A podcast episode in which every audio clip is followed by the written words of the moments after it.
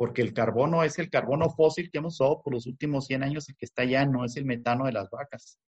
Pero ahora, con este tipo de, agricultura y ganadería regenerativa, tenemos la capacidad de secuestrar toneladas de carbono por hectárea.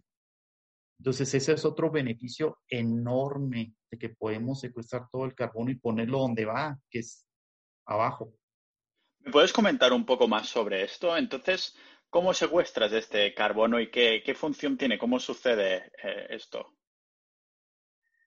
Mira, bueno, eh, tenemos toda la industria que contamina, ¿no? O sea, la industria del transporte, la aviación, este, los camiones, eh, la industria del petróleo, la fabricación, y todo eso es dióxido de carbono que esté en el aire. Este, que esté en el aire. Entonces, ¿qué es lo que, es lo que, lo, está qué es lo, que lo está secuestrando o metiendo al suelo? Las plantas pero tienen que ser plantas que estén haciendo fotosíntesis, o sea, plantas que estén verdes. Hoy hablo con Alejandro, un granjero regenerativo. Algunas veces cuando he hecho episodios de carnívoro tengo la sensación de, la audiencia más generalista que, guau, este tío podcaster que habla de la dieta carnívora como algo muy friki. Sin embargo, cuando hablamos con personas como Alejandro, que es un granjero, ya digo, regenerativo, vemos que es el contacto y la vuelta a la naturaleza y lo que el humano fue creado en sí, ¿no? Nos hemos desconectado totalmente, desensibilizado con la sociedad y la cultura en la que vivimos, ya que la mayoría no proveemos nuestra propia comida. Ah, dependemos de granjeros o agricultores que lo hagan. Por suerte hay personas como Alejandro que están divulgando, creando charlas, productos documentales, un montón de cosas sobre la importancia de la carne de pasto, no solo de calidad, sino también de, proximidad.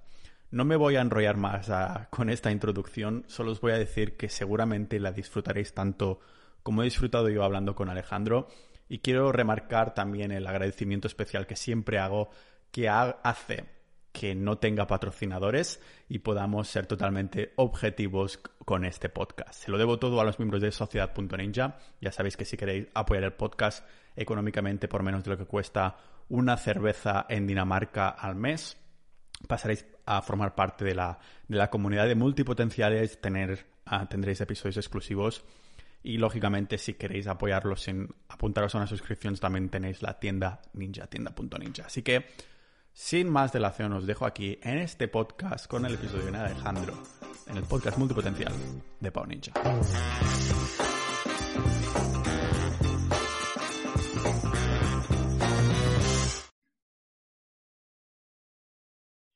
Muy bien, Alejandro. Pues ah, ya te comenté cómo te conocí, ¿no? Que después de leer el libro de Sacred Cow, ah, contacté con Diana Rogers, ¿no? Y pedí, ostras, necesitaría alguna persona que hablara español, ¿no? Que, ah, para hablar sobre el tema de la agricultura regenerativa, porque para mí esto me, me ha abierto mm, un mundo nuevo, ¿no? Yo antes, para que te hagas una idea, estuve seis años que era vegetariano, vegano, iba alternando con esto.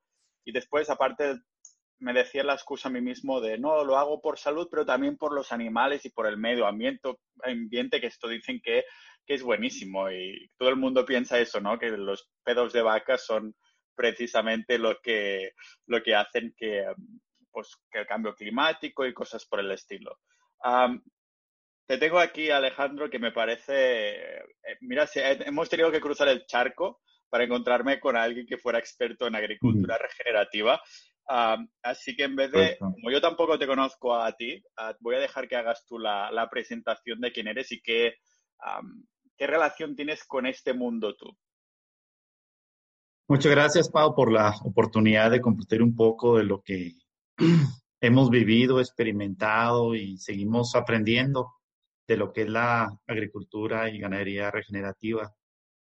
Mira, de hecho yo estudié ingeniero en sistemas computacionales, eh, estuve 15 años trabajando en esa industria. Eh, sin embargo, nosotros venimos de familias ganaderas en Chihuahua, México. Y mi papá eventualmente compró un rancho y cuando tenía 70 años habló conmigo. Yo estaba trabajando en, Miami, en Florida. Me dijo, oye, ¿quiere regresar al rancho? Le dije, sí, claro, vamos, vamos a darle.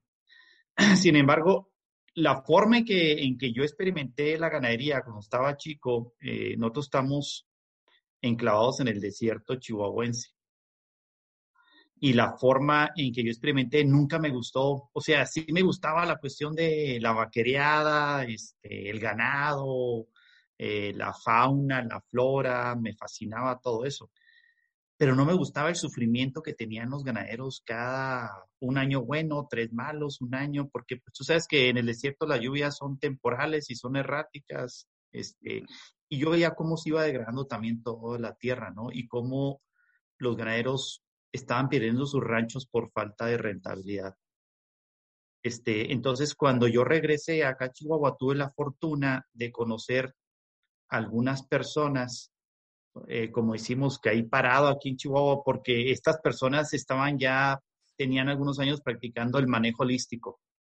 El manejo holístico, pastoreo planeado, pues de una u otra forma llegué con ellos, hicimos buenas amigas, este, y nos pusimos a trabajar. Nos pusimos, obviamente, primero, ante todo, educarnos en lo que se trataba el manejo holístico de lolos, del todo, de que tienes que considerar todas las partes, o sea, cualquier partecita que muevas tú en tu ganadería, en tu rancho, va a afectar otra.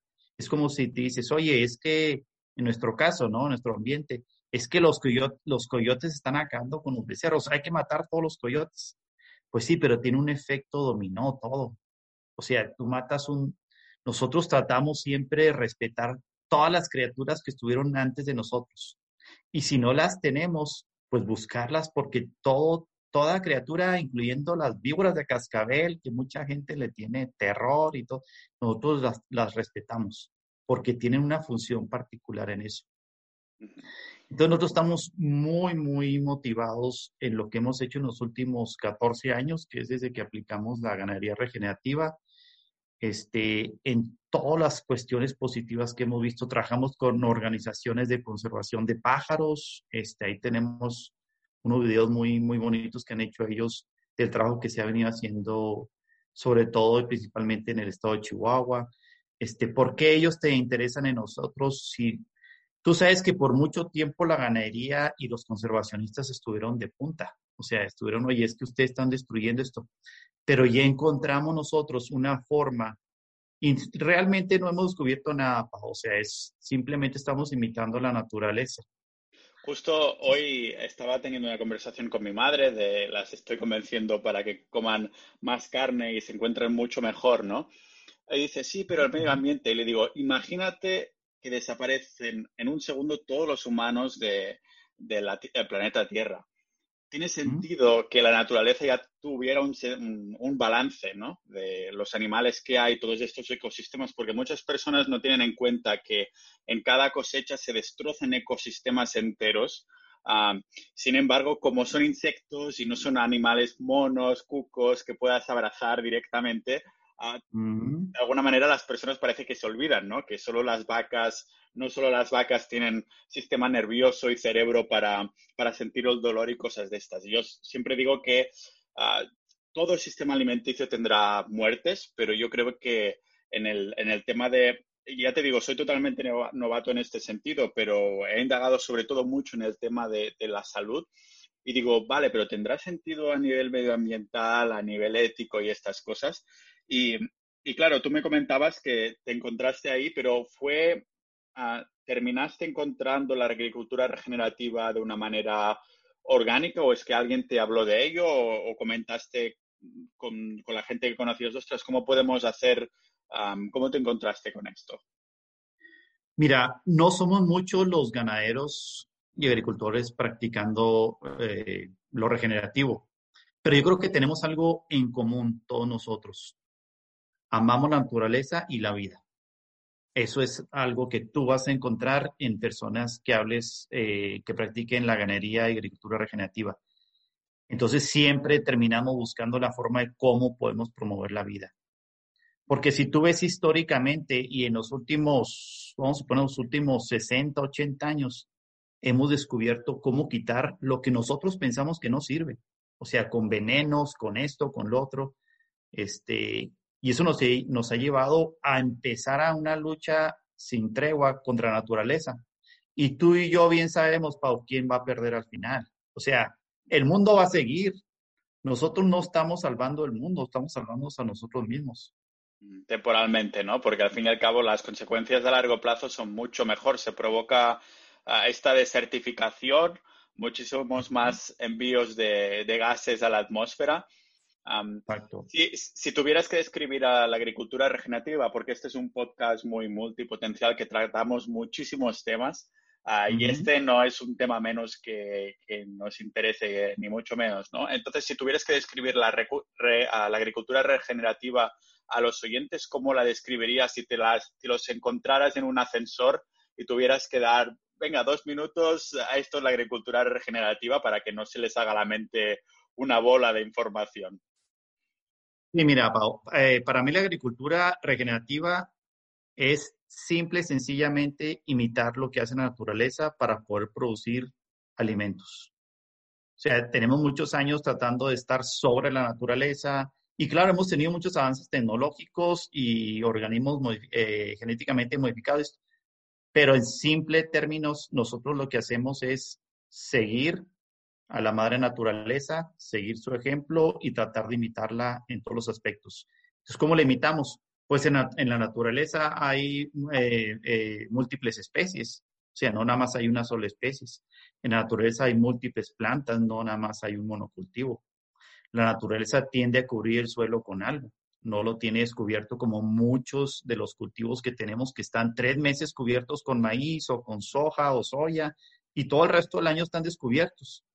O sea, ese es un punto muy importante, Pau, porque si tú vas, por ejemplo, a, una, a, una, a un terreno, a, una, a, la, a ver cómo se, se lleva la agricultura o la ganadería, muchas veces tenemos el suelo descubierto. Y eso tiene una afectación muy grande en el clima. Yo he, yo he medido el termómetro en el mismo día en un suelo descubierto a las 4 de la tarde y está a 60 grados centígrados. Y cuando me muevo unos pocos kilómetros de ahí y llego a, nuestro rancho y lo pongo el, el, termómetro donde hay pasto y está a 28 grados centígrados Celsius. Qué diferencia. imagínate si extrapolas todo eso a nivel mundial, entonces tenemos un problema súper grande que lo podemos nosotros resolver con la agricultura y ganadería regenerativa. Porque muchas veces la gente va a preguntar, bueno, ¿y cuáles son los beneficios de eso? Bueno, primeramente vas a poder mantener a la, a la gente de campo en el campo. Porque la gente no se mueve por gusto, o sea, la gente se mueve porque pues ya la tierra no está produciendo, la tierra se cansa. ¿Por qué? Por, la forma en que lo estamos haciendo. Este, vas a producir alimentos de una, alto, una alta densidad nutricional. O sea, nosotros somos parte de la naturaleza, o sea, nosotros, nuestro bioma refleja al final del día la microbiología del suelo. Entonces, nosotros tenemos un suelo que está lleno de esa microbiología, de, todos esos microbios ahí, este, de bacterias y hongos. Entonces la planta va a estar sana, porque acuérdate que las plantas no tienen estómago, o sea, las plantas están completamente dependientes de la microbiología del suelo con esa simbiosis que hacen entre ellos. Entonces, si la planta está sana y tú te comes esa planta, estás comiendo algo que, eh, que tiene buena densidad nutricional. Y si tú tienes oportunidad también de comprar esa carne de ese ganado que comió esas plantas, pues también tienes una muy buena densidad nutricional en los alimentos. Yo pienso que esa va a ser la forma en que todos en un momento dado vamos a llegar a una buena salud, porque ahorita tenemos muchos problemas de salud. ¿Qué le dirías a esas personas que dicen que no va a haber suficiente comida para toda la gente del mundo o cosas de estas? ¿Realmente salen los números o no salen? Mira, yo como ganadero te puedo decir que los ranchos que he visto en el norte de México, en el oeste de Estados Unidos, en zonas que son de este, temporada, eh, eh, lluvia de temporada, no estamos ni al 10% de lo que podemos producir. O sea, están muy, muy abajo, o sea, en, la producción de lo que es la, carne, de lo que es el, el, cordero, lo que es el ganado vacuno, este, estamos muy, muy, muy por debajo. O sea, tenemos un potencial tremendo, para, para poder eh, suplir la demanda y mucho más. Y de un producto no que se va a medir por toneladas, como lo hemos hecho en los últimos 50 años, sino que también va a ser por densidad nutricional. Totalmente, porque mucha gente también confunde el sentirse lleno físicamente en la barriga con la saciedad, la saciedad que es hormonal y viene precisamente de los nutrientes que, que tú has ingerido. Por eso una persona que está muy bien nutrida tiene mucha menos sensación de hambre y puede hacer ayunos intermitentes muchísimo más, más largos. Totalmente, me siento muy identificado en lo que comentas.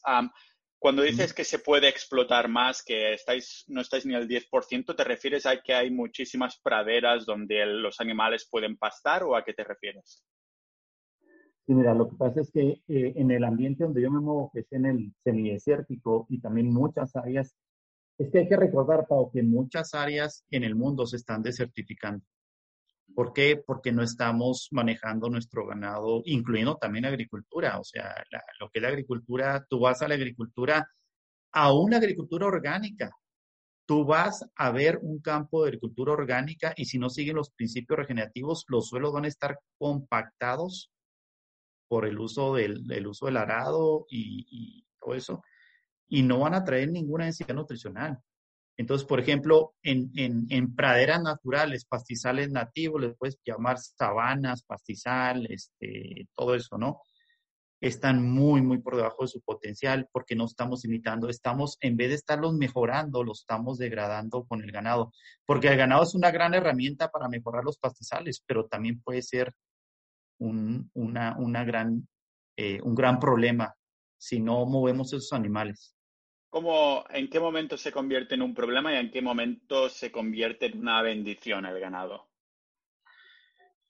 Sí, mira, eh, si, si, si, vemos aquí cómo es en Norteamérica, cómo iban las migraciones de los bisontes o los búfalos, ellos están en constante movimiento. Hay escritos en donde dicen los exploradores que ellos iban cabalgando sus caballos detrás de las manadas de búfalos y por tres días no pudieron encontrar pastura para sus caballos. Imagínate el trabajo que estaban haciendo esos bisontes fertilizando, moviendo la tierra con las pezuñas, este, el efecto saliva, eh, todo eso, o sea, el impacto animal. Entonces nosotros al dejar, nosotros, bueno, vino la invención del cerco, entonces los animales se dejaron de mover entonces empezaron a sobrepastorear plantas hasta que las mataron. O sea, no hubo ahí el impacto en conjunto con un descanso adecuado. Entonces nosotros lo que hacemos es con el cerco eléctrico en estos días move, y con muchos potreritos movemos los animales muy seguido, tratando de imitar ese movimiento constante que le da salud al pastizal y que le da salud al animal.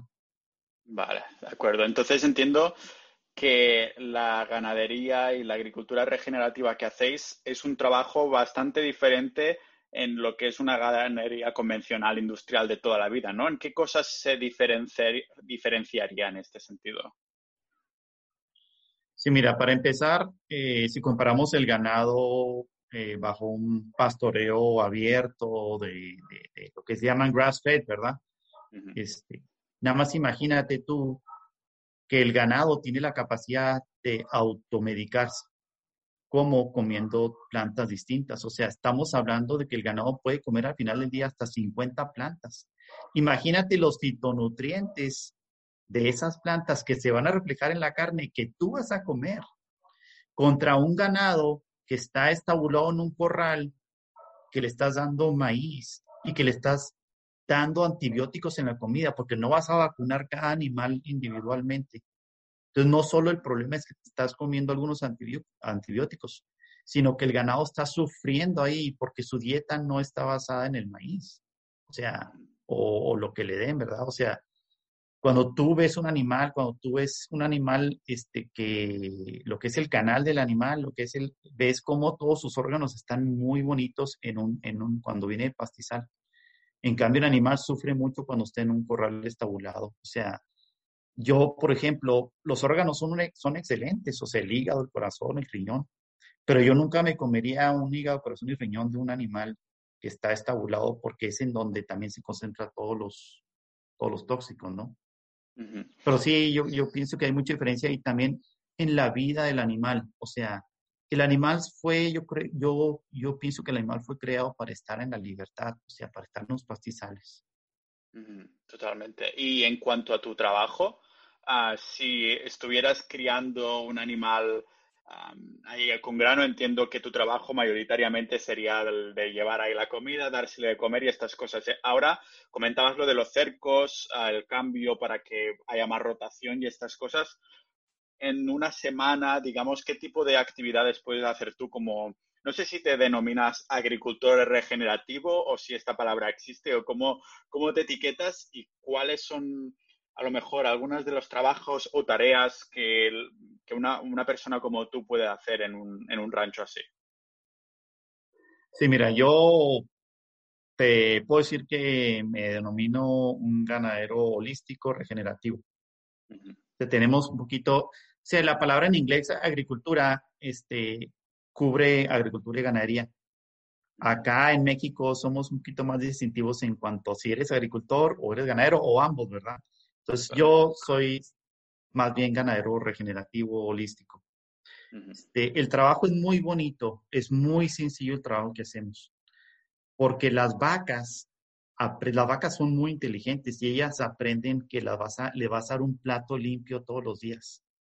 O sea, todos los días las movemos. Entonces, tú vas con las vacas y ellas te siguen. O sea, normalmente en, un, en, una, en una ganadería convencional, tú vas y empujas las vacas y las arreas y todo a que ellas confían en ti y tú eres el líder de la manada. Entonces, donde quiera que tú camines, ellas te van a seguir. Es impresionante el, cómo te vuelves parte de ellas. Es, es impresionante cómo ellas te confían para que tú vayas y le abras esa puerta todas las mañanas y ellas hacen un plato limpio con pasturas. En nuestro caso, en nuestro contexto, ellas nada más eh, pastean ese, ese potrero en particular nada más una vez al año. Entonces lo pastean bien y ese, ese potrero se descansa todo un año. ¿Qué quiere decir con ese descanso? Que, que tú le estás dando también sanación al pastizal. Entonces es un trabajo bien sencillo que lo hemos hecho con un niño que pueda guiar de 12 años, que puede guiar, o, un, una persona de 90 años que también puede abrir la puerta. Así de sencillo es esto. Y es un trabajo que disfrutas hacerlo. O sea, es todos los días, claro, y todos los días estás viendo tus animales. Por eso mucha gente dice, no, es que nosotros usamos el efecto depredador para mover los, las vacas. Realmente el efecto ese de, de, un depredador nada más se usa para tú estar buscando animales que no estén haciendo bien, su, o sea, que no estén al día con lo que tú esperas de los animales, que no estén sanos o algo así. Pero realmente uno va mucho más allá de hacer el bonding con tu, con tu ganado. O sea, que seas... Hay una comunicación bien impresionante, ¿eh? o sea, nosotros no, no, no, no mugimos, como decirlo así, o sea, nosotros no hablamos, ni las vacas tampoco, pero nos podemos comunicar con ellas. Y se, y se hace una relación muy bonita que desde un niño hasta un anciano lo puede hacer. A nosotros nos encanta una, una ganadería muy sencilla, libre, libre de vacunas, libre de desparasitantes. No lo necesitamos, créeme no solo porque seleccionamos nuestros animales que puedan adaptarse a nuestro ambiente, sino que el día en que tú le estás dando un plato limpio todos los días, nosotros somos firmes creyentes de que en la nutrición está la salud.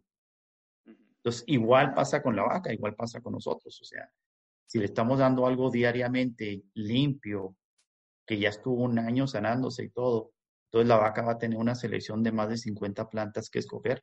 Y ella, te digo, se puede automedicar porque tú y yo bien sabemos, Pau, que las, lo que son las hierbas y eso, ciertas hierbas concentran cierto mineral, otras otros, otro mineral, y ellas tienen ese conocimiento como nosotros también. Ya lo tenemos un poco adormitado, ¿no? El nuestro, porque estamos con un montón de, inputs de, de, comida eh, que nos ataca, para decirlo así, a las hormonas, ya no sabemos ni escuchar a nuestro cuerpo, pero entiendo que una vaca que está en, su, en total, en esta libertad, puede, siente ¿no? y sabe que, le apetece comer, que normalmente va con los sentidos, supongo, ¿no? Sí, no, es, es impresionante. Yo creo que nosotros lo tenemos, Pau, porque, pero es que como le echan tantos ingredientes artificiales a las cosas que pues son, son sabrosas, ¿verdad? No necesariamente son saludables, pero son sabrosas al paladar. Pero yo creo que nuestro paladar está ahí, nomás empezando a comer comida, o sea, de, real, o sea, es cuando pues, empezamos otra vez a sentir de nuevo los sabores. Porque si tú comparas, por ejemplo, la carne que nosotros producimos y que vendemos a, a, escala, a cierta escala, contra la carne que, que es que convencional, el sabor de la carne de nuestro rancho tiene su terror, o sea, es como un vino, o sea, a ese punto hemos llegado, de que puedes sentir las plantas en el sabor de la carne que como, o sea, las plantas comió la vaca en el sabor de la carne. Y va a ser única a ese lugar. Es bien impresionante eso. Ah, claro, has comentado que cuando están pastando en un sitio, eh, le dejáis incluso un año a esta área para que se regenere. Entiendo entonces que debéis tener una área enorme. Uh, cuéntame un poco sobre este rancho, qué espacio tenéis, cuántas vacas o animales, no sé si tenéis más de, ah, más de otro tipo de animales que no sean solo vacas, y cuánta carne generáis para tener un poco una idea de, qué tipo de ganadería estamos hablando. Mira, va a depender mucho de tu, de tu contexto. Este, en nuestro contexto, nada más nos llueven 200 milímetros por año. Este, es un semidesierto. Nosotros tenemos 10.000 hectáreas y tenemos 600 vacas en esas 10.000 hectáreas. Ahora, lo bonito de lo que estamos haciendo es que cada año vas mejorando, cada año vas mejorando, cada año vas produciendo más pasto. En imagínate en esa precipitación. O sea, imagínate en otras precipitaciones mucho más altas, pues es que recordemos que la cuestión del, de la lluvia va a acelerar los procesos hasta cierto punto, a todos los procesos biológicos. Nuestro proceso es lento, pero va bien, va bien, va bien, va bien.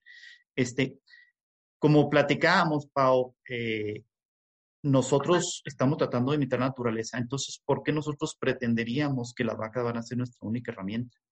Nosotros tenemos todos los animales en un, en un solo hato, en una sola manada, pero también ahí traemos yeguas, caballos, burros también. ¿Por qué, ¿Por qué nos interesa todo esto? Porque cada animal, como decíamos, eh, juega un rol distinto. Unos animales comen una cosa, también nosotros este, tenemos lo que, bueno, en México se llama borregas o, este, corderos y todo eso. Tenemos algunos corderos también ahí en el rancho. Y ahorita nosotros estamos entrando al mercado, sobre todo las familias, pero también tenemos que entrar al mercado ya a los restaurantes a vender la carne, porque tío, tiene su sabor muy único. Y el sabor yo creo, Pau, que lo podemos relacionar directamente con los fitonutrientes que dan las plantas. O sea, el sabor de la carne te lo dan a los fitonutrientes. Ahora, o sea, no todo es color de rosa y eh, tratemos de ver de que la carne grass-fed está de moda. Pero yo pienso, Pau, que el mayor enemigo ahorita de la carne grass-fed es la carne grass-fed. Eso me interesa, porque Entiendo que estás hablando, corrígeme si me equivoco, ah, que no toda la carne grass-fed es grass-finish, ¿no? Que no toda esa carne ha sido alimentado 365 días del año con todo este pasto regenerativo. Ah, cuéntame un poco de estos detalles, porque alguien como yo sabe tal vez la diferencia entre grass-fed y grass-finish, pero no mucho más que esto, ¿no? Y una persona como tú nos irá genial a los siguientes para, para entender más esto. ¿Por qué dices que el enemigo de grass-fed es precisamente grass-fed. Mira, pues vamos a meternos un poquito más adentro de esto, ¿verdad? Entonces, nuestra creencia es que la vaca, entre más diversidad de plantas coma, mejor va a estar la densidad nutricional y más fitoquímicos, más fitonutrientes va a tener. O sea, estamos hablando de miles de fitonutrientes en la carne que vienen de los fitoquímicos de las plantas, ¿verdad? Entonces, entre más variedad, mejor. Entonces, aún eso de grass, eh, grass fed y grass finish, cuando nosotros vamos y tomamos este ganado que va a ser grass fed y grass finish, pero va a ser de una pradera con, con fertilizada con NPK y que nada más va a tener dos variedades o a veces es monocultivos entonces, el sabor de esa carne que la consideramos grass-fed no va a ser el mismo ni la densidad nutricional contra unos animales que están en una pradera natural y que pueden seleccionar más de 50 plantas. Es a lo que me refiero. Otro problema que hemos tenido los ganaderos es que vemos oportunidad en el mercado grass-fed, pero no estamos trabajando, como dirían en inglés, from the soil up. O sea, no estamos trabajando del suelo hacia arriba. Eso se tiene que trabajar del suelo hacia arriba. Primero tienes que trabajar tu suelo. El suelo tiene que producir, tiene que volverse más fértil. Y entonces el premio de, de hacer el trabajo from the ground up, o sea, del suelo hacia arriba, es que tú vas a poder mercadear una carne de una alta densidad nutricional y de un sabor muy único. Entonces, en algunas ganaderías se ha visto, ah, sí, queremos entrar al grass fed. Ah, entonces vamos a vender ya grass fed, porque es grass fed, sí, pero lo que es que tienes que trabajar desde abajo para que tu rancho realmente, al ver tu rancho, al ver tú tu rancho, tus pastizales, tú estés contento con eso y tú digas, ah, bueno, aquí se está regenerando el suelo y por ende podemos producir un producto que valga la pena. Entonces, sí, yo creo que tenemos ahí, pues, cierto este, riesgo en cuanto a grass-fed, ¿verdad? Porque yo creo que como consumidores tenemos que ir un poquito más allá y entender de que nosotros no vamos a poder lograr tener un producto saludable si nuestros suelos no están bien. ¿Qué le recomendarías entonces al consumidor medio para que puedan ah, verificar o para que puedan saber que están consumiendo una carne de la mejor calidad, como si fuera yo vecino tuyo de tus 10.000 hectáreas, sabría dónde ir, ¿no? Pero alguien que está en ciudades, que está en pueblos aquí en España o cualquier otro sitio del mundo que quiera grass-fed, ¿qué le recomendarías? Bueno, mira, yo creo que lo ideal es eh, conocer al, al, productor, o sea, que platicar con el productor. Por ejemplo, tú sabes que en Estados Unidos, no sé en España, pero este, hay mucho lo de farmers market. Entonces yo creo que nosotros como consumidores tenemos que informarnos y tenemos que estar conscientes de que todo viene del suelo. Entonces, bueno, yo le preguntaría como consumidor al, al, al productor, este, bueno, tú dime cómo estás manejando tu, tu ganadería. Si hay oportunidad de ir a ver la ganadería, sería ideal, ¿no? Este, mira, ha habido eh, también cierto énfasis o eh, en cuanto a una certificación. Eh, yo, yo he estado trabajando con una organización que se llama Understanding Act, que no sé si hayas oído hablar de Gay Brown o Ray Archuleta. Bueno, ellos promueven muy fuerte lo que es la... no sé si tuviste oportunidad de ver la película de Kiss the Ground. Ah, no, pero por el, por el, título me suena, me suena bien. Esa está mucho, muy buena y está en 50 idiomas. Claro, el español. El español Las vamos, la vamos a poner a las notas del episodio también para que pueda ver. Esa está mucho, muy buena y ahí vienen algunos de mis colegas ahí hablando de lo que es la agricultura y ganadería regenerativa. Yo te quiero comentar algo, Pau.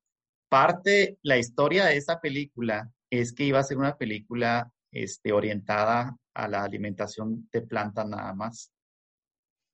Estamos hablando de hace siete años. Sí, sí, estamos hablando de hace siete años.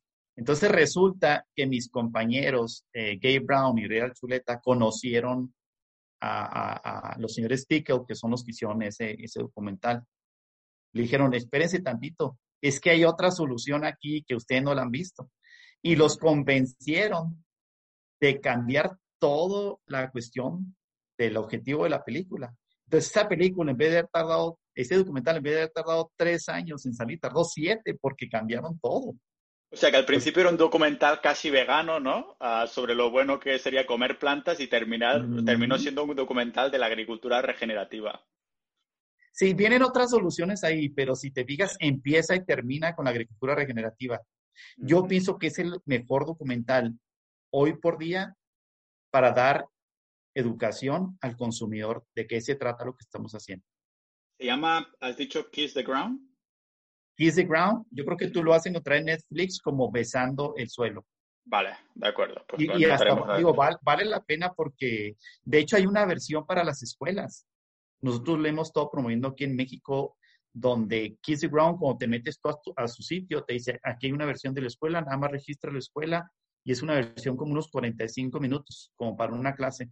Necesitamos trabajar en los jóvenes, Pau. O sea, necesitamos trabajar en los niños. Ellos agarran los conceptos mucho más rápido que nosotros, créeme. Y lo mismo pasa en la ganadería. Tú sabes que la ganadería regenerativa está funcionando cuando vas a un curso de ganadería regenerativa y hay muchos jóvenes. O sea, si vas y hay gente, la mayoría de la gente tiene más de 65 años, entonces estamos estamos en el final de ese periodo y no estamos renovando, pero yo digo, el consumidor se tiene que educar y aparte de muchos conceptos que nos los han metido por muchos años, o sea, por ejemplo, la grasa, la grasa es mala y la grasa es mala y usa los aceites. Totalmente. O sea, los aceites están tremendos en la cuestión de inflamación. Y tú sabes, Pau, que la mayoría de los problemas que tenemos hoy en día es por la inflamación. Entonces, pues mira, yo creo que tenemos hoy en día algo muy bonito. Podemos ayudar a la fauna y a la flora. Podemos este, dar medicina a la gente, porque acuérdate, el, alimento es medicina. Podemos eh, ayudar en el cambio climático, pero súper, o sea, muy, muy fuerte. Podemos recargar los mantos acuíferos y evitar también este, lo que son las, eh, los, las tormentas de polvo porque cuando tenemos el suelo cubierto, tanto en agricultura como ganadería, no hay tormentas de polvo. Uno se puede... No, no, no hay, no existe, nada más corre el aire fresco. O sea, yo te, yo te puedo decir que en, el rancho que tenemos aquí en Chihuahua, hace unos días estuvo haciendo aire, el aire limpio. Me moví ahí como unos 30, 40 kilómetros y en tierra de agricultura que hay ahí, ya eran impresionantemente lo que, la, cantidad de tierra que se estaba levantando. Y tú sabes qué es lo que lleva esa tierra. Lleva todos los mejores nutrientes que tenía la tierra, o sea, se, está, se sigue degradando. La lluvia la degrada, el aire la degrada, porque la tierra le falta su piel, o sea, le falta cobertura, que es uno de los principios de la agricultura regenerativa. Tú tienes que tener tu, tu suelo cubierto, ya sea el pastizal o ya sea la agricultura. Ese es un principio básico para proteger el suelo. ¿Estos principios te refieres a, unos principios generalistas o realmente hay una lista de principios que digas, uno, tiene que estar el suelo cubierto o hay más de estos? Mira, en ese aspecto podemos ver cómo es un pastizal nativo. Yo creo que un pastizal nativo nos da la pauta para los principios que se aplican tanto en la ganadería como en la agricultura. Un pastizal siempre tiene cobertura. O sea, ese es un principio de la agricultura regenerativa. ¿A qué te refieres con...? Ah, vale, que suelos cubiertos con... Vale, de acuerdo. Otro principio es raíces con vida, o sea, plantas con vida. Entre más tú vas aplicando este principio, por ejemplo, en agricultura, pues es sembrar otro tipo de planta para que siempre, eh, para que siempre haya fotosíntesis porque al final del día lo que va a capturar carbono, bueno, y ese es otro tema también muy interesante, o sea, los, los, los, los bonos de carbono. Nosotros como ganaderos de agricultores tenemos una responsabilidad enorme de secuestrar carbono, porque el carbono es el carbono fósil que hemos usado por los últimos 100 años, el que está allá no es el metano de las vacas. Pero ahora, con este tipo de, de agricultura y ganadería regenerativa, tenemos la capacidad de secuestrar toneladas de carbono por hectárea. Entonces, ese es otro beneficio enorme de que podemos secuestrar todo el carbono y ponerlo donde va, que es abajo. ¿Me puedes comentar un poco más sobre esto? Entonces, ¿cómo secuestras este carbono y qué, función tiene? ¿Cómo sucede eh, esto? Mira, bueno, eh, tenemos toda la industria que contamina, ¿no? O sea, la industria del transporte, la aviación, este, los camiones, eh, la industria del petróleo, la fabricación, y todo eso es dióxido de carbono que esté en el aire. Este, que esté en el aire. Entonces, ¿qué es lo que, qué es lo que, lo, está qué es lo que lo está secuestrando o metiendo al suelo? Las plantas. Pero tienen que ser plantas que estén haciendo fotosíntesis, o sea, plantas que estén verdes. Entonces, ah sino una planta que está oxidada o que, o que no está haciendo fotosíntesis no va a estar secuestrando carbono.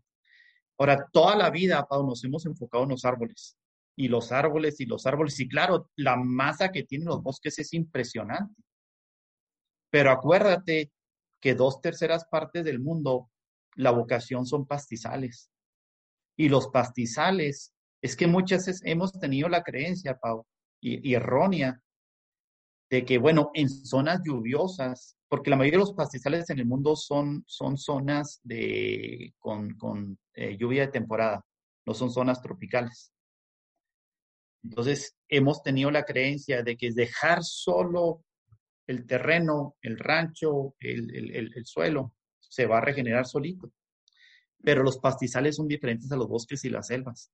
los pastizales evolucionaron con el ganado, evolucionaron con los bisontes, con los búfalos. Entonces, uno necesita al otro. Pues dejar los suelos así completamente solos, lo único que va a pasar es que se va a convertir en un desierto. O sea, se, la planta tiene su ciclo y entonces esa planta tiene que ser comida por un animal a cierto tiempo. Si el animal no la come, un rumiante, entonces esa planta va a tener a oxidarse y todo eso va a liberar carbono también, se va a liberar carbono al, aire. Es que nosotros... cuando, lo explicas así, dices, claro, tiene todo el sentido del mundo, ¿no? Es de sentido común. La naturaleza ya ha creado un sistema que por sí solo está balanceado. Sin embargo, somos nosotros que, que, hemos adoptado un estado de las cosas que hemos cambiado como si fuera la nueva norma. Sin embargo, la norma original era el de, el de la naturaleza. Ah, me parece súper súper interesante y claro, lo que comentas del, del medio ambiente y todo, es, mm, estoy segurísimo que te sigues encontrando personas que siguen pensando que esto de los pedos de vaca y todas estas cosas, ahí le tienes que explicar todo esto, ¿no?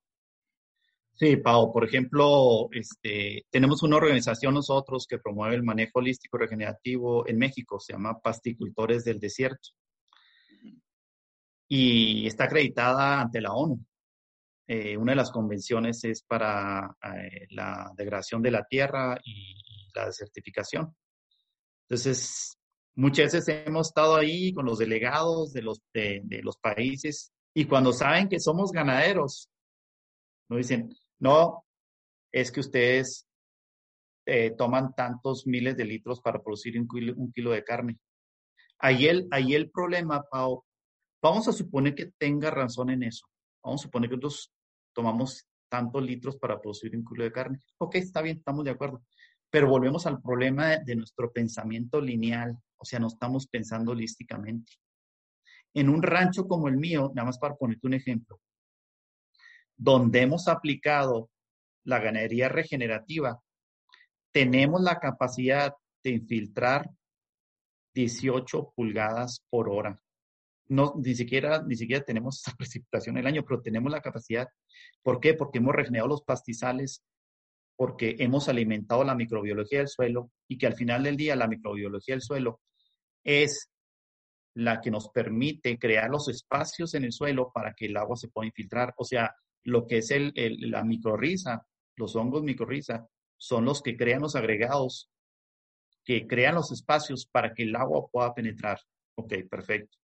Si extrapolamos en un suelo que está degradado, nada más va a, nada más va a infiltrar probablemente no más de dos pulgadas eh, de lluvia por hora, otros 18 pulgadas de lluvia por hora. Si vemos la diferencia ahí, nosotros en mi, por ejemplo, nada más en mi rancho, con el agua que podemos infiltrar, podemos cubrir las necesidades de agua de una población de 100.000 habitantes por todo un año. Eso es lo que nosotros queremos comunicar. No que tantos litros por, no, es el todo lo que estamos haciendo. O sea, todo en el ambiente. Estamos cuidando el recurso más importante que tenemos, que es el agua. Y olvídate la densidad nutricional. Si no tenemos agua, no tenemos nada, no tenemos vida. Totalmente. Claro, ah, justo publicaba un episodio en el que, en el que hablaba de esto también, que en estos estudios tampoco se compara los datos de una forma muy, uh, ¿cómo lo diría? De una forma que sea muy justa porque se analiza todo el agua que cae en todo el pasto cuando esto no es todo lo que come una vaca y del mismo modo un 20 o un 30% ¿no? lo devuelve la vaca en forma de orina, de heces y estas cosas. Uh, por eso no me parece que se haya mirado y sobre todo hecho público de una manera muy mainstream, ¿no? Para, para los medios, porque supongo que por esto te encuentras tú explicándoselo a estas gentes ah, de, que, de que esto no funciona así. Ah, ¿Te encuentras mucho mm, ah, que se ponen muy a la defensiva o estas personas realmente dicen, ah, pues tienes razón o no te encuentras mucho de esto? No, mira, la verdad es que sí te, sí te dan la razón, porque nosotros como diríamos rancheramente, tenemos los, los pelos de la burra en la mano. O sea, nosotros, nosotros lo hemos vivido, o sea, nosotros lo vivimos diariamente. De hecho, si, si, si nos vamos un poquito más allá, estamos creando microclimas, microclimas de, de, lluvia. Nosotros tenemos comprobado que en los ranchos regenerativos, en el desierto de, Chihuahua, que es el desierto más grande de Norteamérica, nos está lloviendo más que los ranchos que no tienen vegetación. Nosotros estamos 100% seguros que para que llueva y que llueva de una forma controlada y no inundación eh, seca, como, como hoy, ¿verdad? Tenemos inundaciones y luego tenemos secas, inundaciones. Tenemos, ¿por qué? Porque nos está faltando la vegetación. Los ranchos que tienen vegetación tienen lluvias mucho más consistentes y más lluvia. Entonces, o sea, sí tenemos mucho poder de, cambiar las cosas. Y, y, este es un mensaje que yo te quiero dar, o sea, y que le des a tus, a, a tus este, oyentes. Hay esperanza, porque al parecer la mayoría de la gente está perdiendo la esperanza de que podemos mejorar este planeta. Lo podemos mejorar y lo podemos mejorar también con nuestro tenedor como consumidores. Totalmente.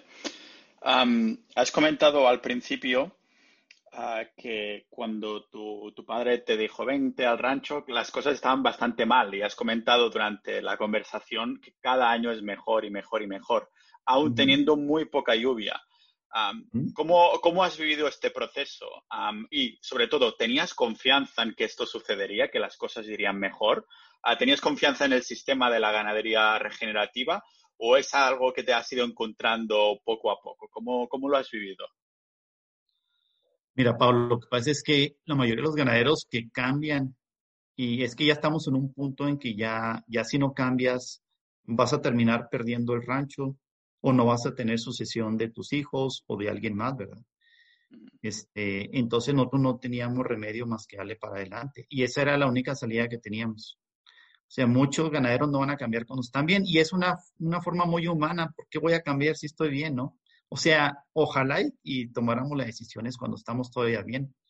Pero tú sabes también perfectamente bien que muchos de nosotros hemos cambiado, por ejemplo, la dieta carnívora porque ya no nos sentíamos bien. Entonces, qué mejor que pudiéramos tomar las decisiones cuando estamos bien, las tomaríamos mucho mejor. Pero bueno, nunca es tarde. Entonces, eso nos obligó prácticamente a tener una fe ciega que íbamos a poder transformar el desierto, que no había plantas y que todos los insumos, la mayoría de los insumos venían de fuera. Ese es algo que la gente no está viendo en una ganadería convencional. O sea, el problema también, es que muchos de los cultivos que se siembran terminan en el ganado. O sea, yo pienso que los cultivos deben terminar en una alimentación de las personas. Eso no lo platicamos ahorita, nada más platicamos el 10%, que estamos a un 10% del potencial. Pero ¿cuánto cultivo de maíz, de soja y, y, y avena termina alimentando el ganado? Eso no hay necesidad de hacer eso. O sea, el ganado tiene que alimentarse de los pastizales que hay, que son muchísimos a lo largo del mundo. Entonces, lo que hemos visto nosotros es que hemos, eh, lo que hemos notado, ¿verdad? Es que hay más fauna, o sea, más venados, más pájaros, más águilas, este, porque estamos, estamos creando su, su hábitat. En vez de este destruirlo como hacen los monocultivos, estáis creando, otra vez regenerando, por eso se llama así, ¿no? Este hábitat. Exacto. O sea, estamos regenerando eh, Exactamente, en la agricultura y también la ganadería, porque fíjate que el problema también, la ganadería también, este pastoreo continuo que le llamamos, también va destruyendo el hábitat y, y, te va quitando tus, o sea, te va haciendo un negocio que no va a ser rentable.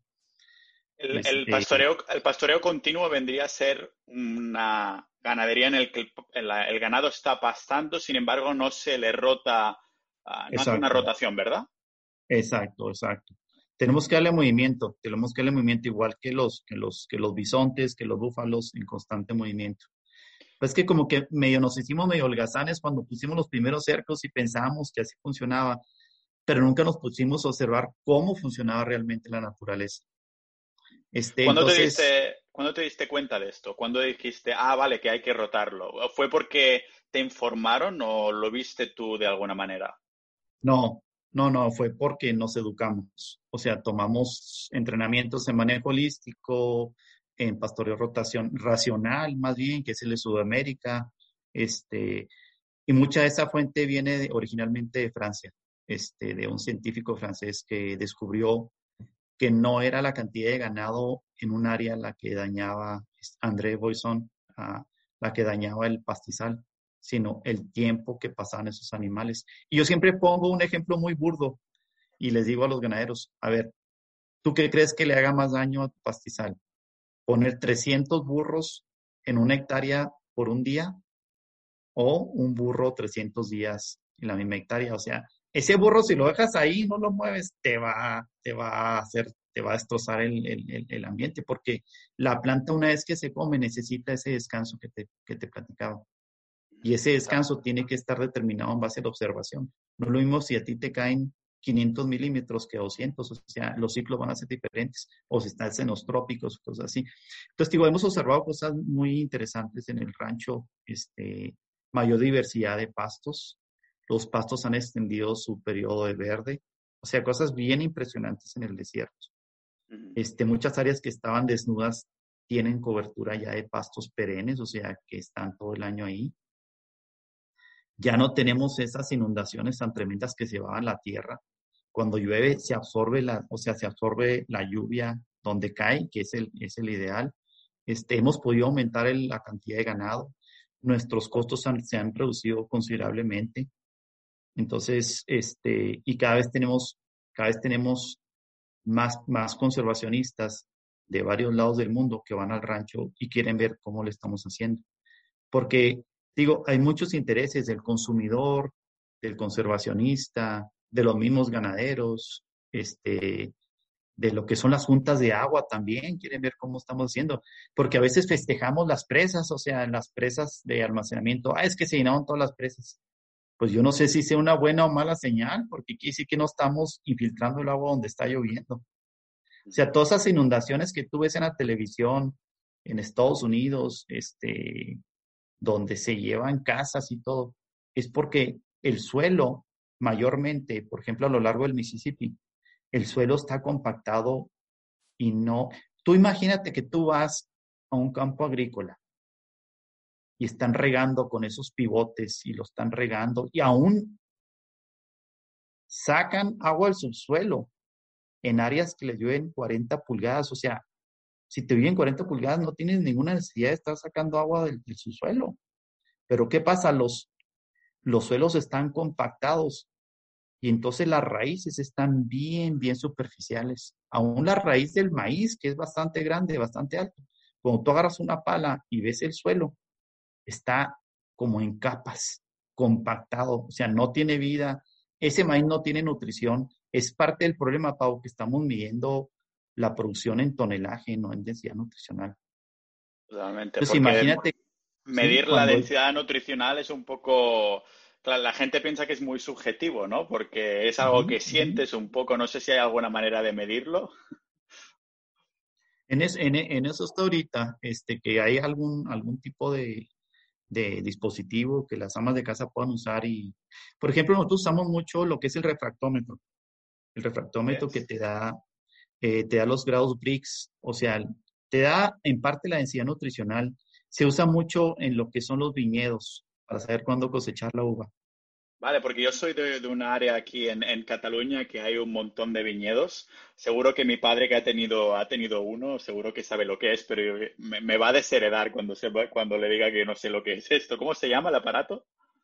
Refractómetro. Refractómetro. Es como una serie de, espejos de vidrios que tú lo pones contra el sol, le pones unas gotitas, por ejemplo, se lo puedo usar también con la fruta, el tomate, eso, le pones unas gotitas este, y lo pones hacia el sol y te va a dar los grados Brix. Entre más grados, quiere decir que hay más densidad de nutrición, más, ah, más, sol, más sólidos entonces también va a ser más, más dulce y cuestiones así.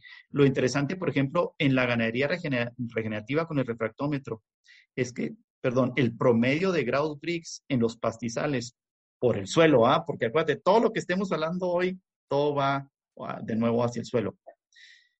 Las ganaderías, el 99% sigue practicando ganadería convencional. Entonces nosotros vamos a veces como asesores y medimos los grados Brix de ese pasto y ese pasto no pasa de 4 grados Brix.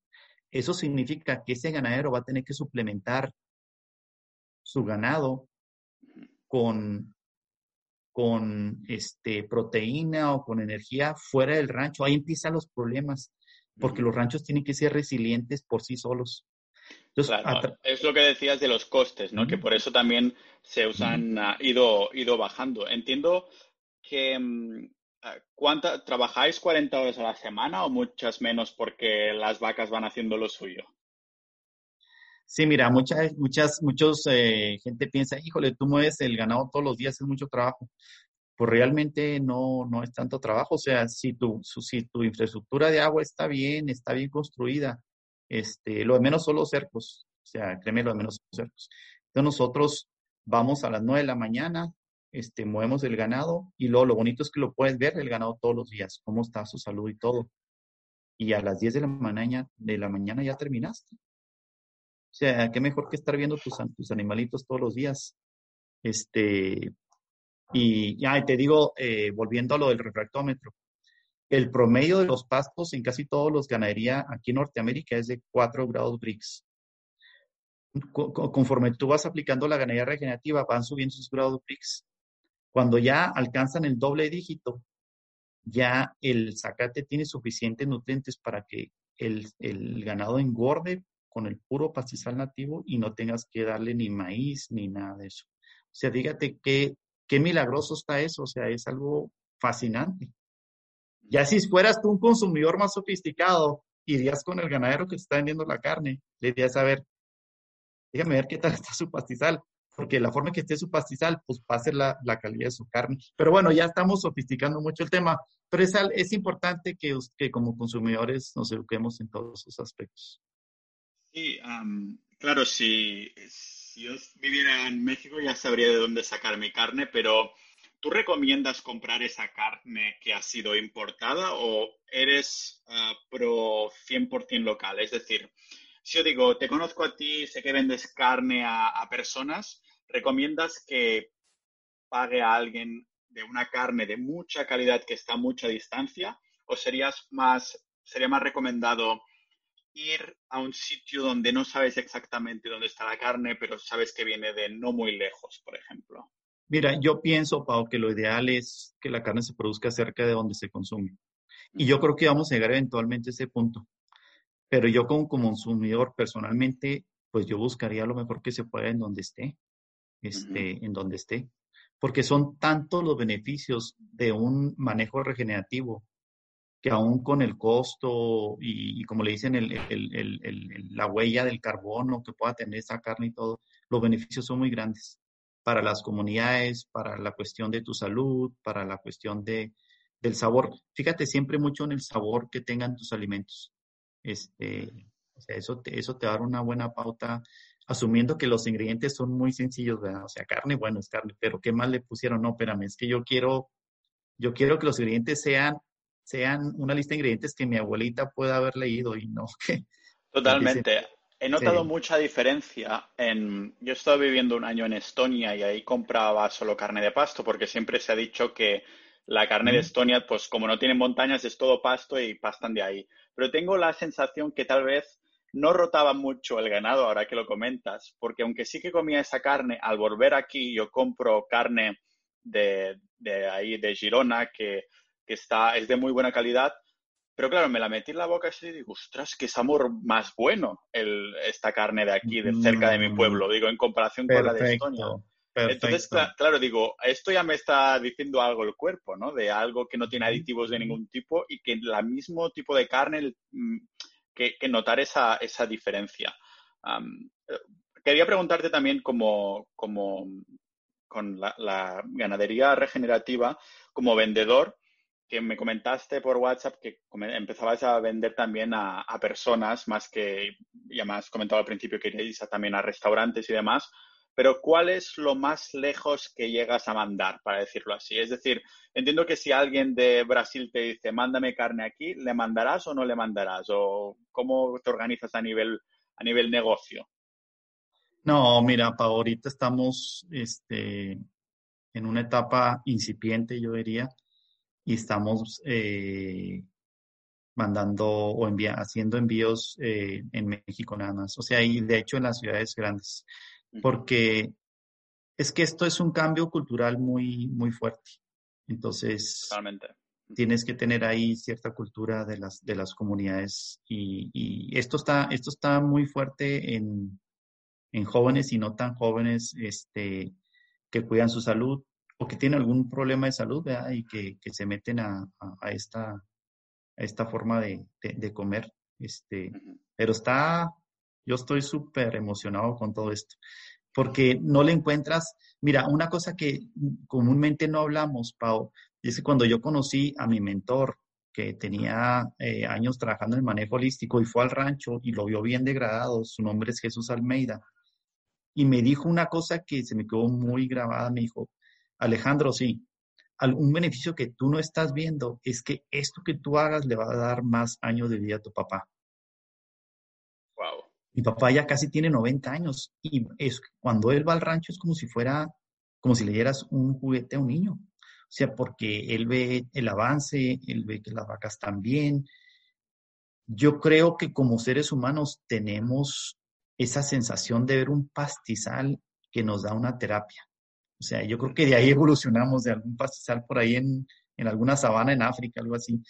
Entonces, yo creo, Pau, que nosotros como seres humanos buscamos lo bonito. O sea, nosotros como ganaderos nos sentimos como si fuéramos unos pintores que estamos pintando ese, esa escena hermosa en vez de tener suelos degradados, suelos desnudos, este, lluvias muy erráticas, estamos agarrando una brocha y estamos pintándole pasto y nubes y vacas contentas.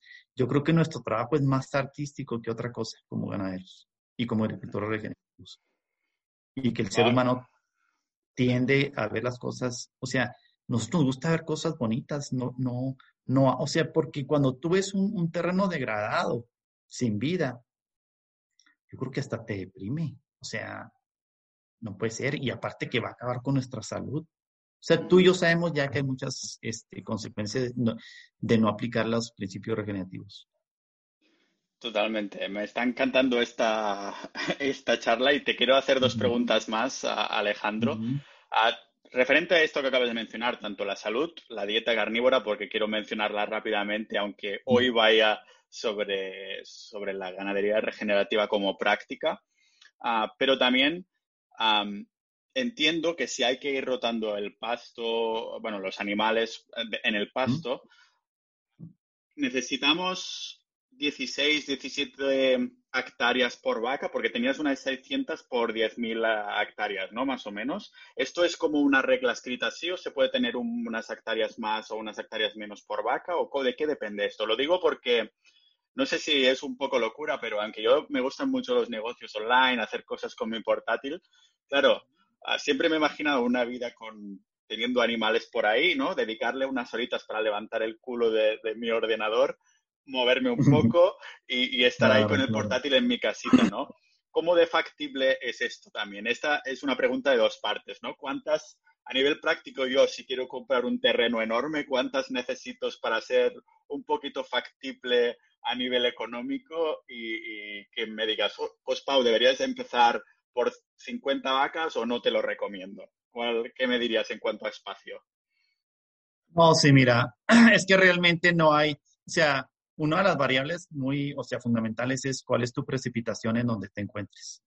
Porque eso va a determinar realmente cuántas hectáreas necesitas por animal y también a qué grado esté tu pastizal. O sea, es un terreno muy degradado, o es un terreno que está, todavía tiene este, pastos, todavía tiene pastos ahí perennes, todavía tiene pastos presentes, pero va a depender mucho. Yo tengo muy poca precipitación, o sea, difícilmente vas a encontrar eh, ganaderías con tan poca precipitación, pero si trabaja con tan poca precipitación, pues está, eh, va a estar mucho más fácil con una poca más de, de, lluvia, ¿no? Este, también el tipo de animal, o sea, si hablamos de vacas y vacas y vacas, pero, por ejemplo, en operaciones un poco más chicas, también este, las borregas, las cabras son muy buena opción y hacen un trabajo excelente de, regeneración. Este, pues todo, eh, dependiendo del tamaño, va a ser los animales que puedas, que puedas llevar. Lo bonito de esto, Pau, es que conforme tú vas aplicando esta ganadería regenerativa, vas mejorando, vas mejorando. Entonces, vas bajando tus insumos, este, tus costos y vas aumentando el número de animales. Entonces, el mismo terreno te lo va a ir diciendo, o sea, no necesitas muchos, es, aquí va mucho lo de la observación, pero sí, es, es, una, es una actividad este, fantástica hacer y hacer un poquito de ejercicio y, y comunicarte con tus animales y, y ver los que están sanos, o sea, ver los que están sanos. A mí me gusta mucho también lo que son las, este, las borregas, este, complementan muy bien. Es un animal y, y, pues tienen una dieta también fantástica como las, como las vacas. Este, ¿También sirven como alimento después las borregas o las tenéis ahí como complemento que se mueren de viejas, para decirlo así? No, fíjate que, bueno, por ejemplo, en el caso de los burros, sí los tenemos para que este, complementen. Yo llevé los burros, los burros al rancho viendo, eh, por ejemplo, las sabanas de África y dije, bueno, hay búfalos y hay cebras, ¿y dónde están? O sea, las vacas son los búfalos, ¿dónde están las cebras? Bueno, pues vamos a meter los burros, ¿no? Y son, digo, son las mascotas del rancho. Este, en el caso de las, de lo que son las, borde, las borregas, nosotros tenemos un producto que es carne molida, que es 80% res, 20% cordero. Y la combinación está súper deliciosa. Este, y por eso las tenemos, por eso las tenemos porque es un producto que se vende bien, este, y que tiene un sabor muy, muy peculiar. Eh, pero en cualquier tamaño de terreno trabaja, eh, o sea, no hay un límite, nada más que si tienes que pensar qué tipo de animal quieres también. Recuerda siempre que entre más chico el animal, pues más cuidados va a tener y más depredadores. Nosotros, por ejemplo, en el caso de las borregas, traemos un pastor y traemos perros grandes, perros de, los Pirineos o perros grandes que, que las protejan de los depredadores.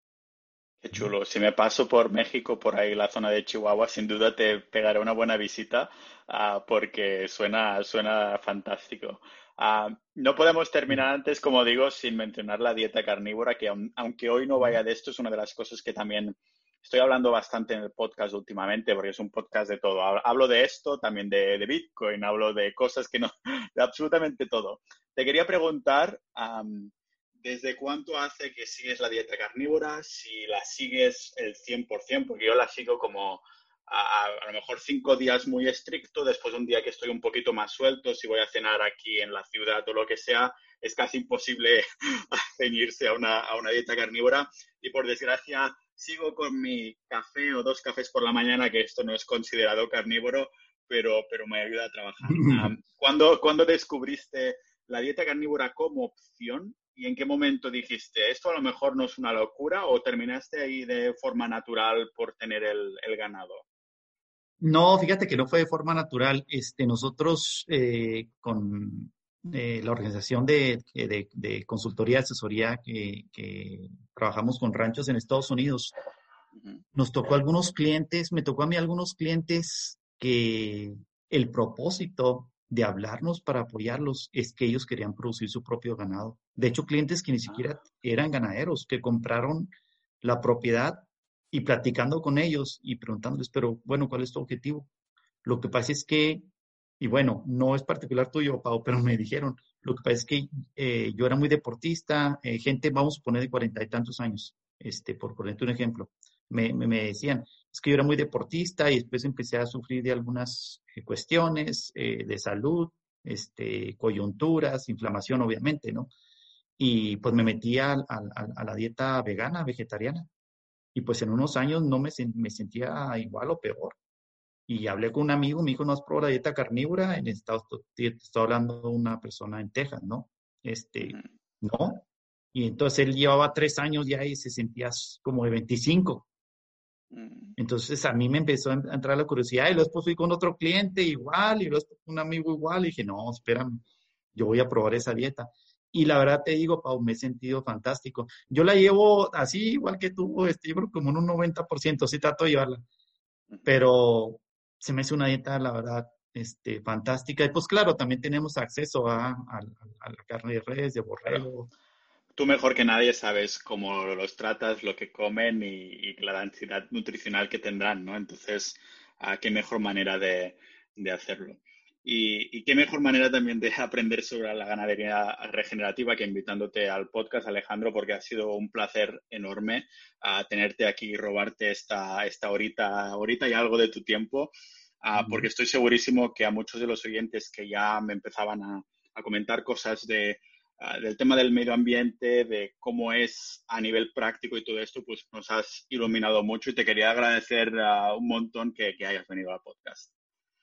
Muchas gracias, Paula. La verdad es que siempre es un gusto eh, compartir con personas como tú lo que hacemos y la importancia de que, de que el, consumidor conozca un poquito más a detalle este, lo que involucra poner un buen pedazo de carne en el plato. Muchas gracias, Alejandro.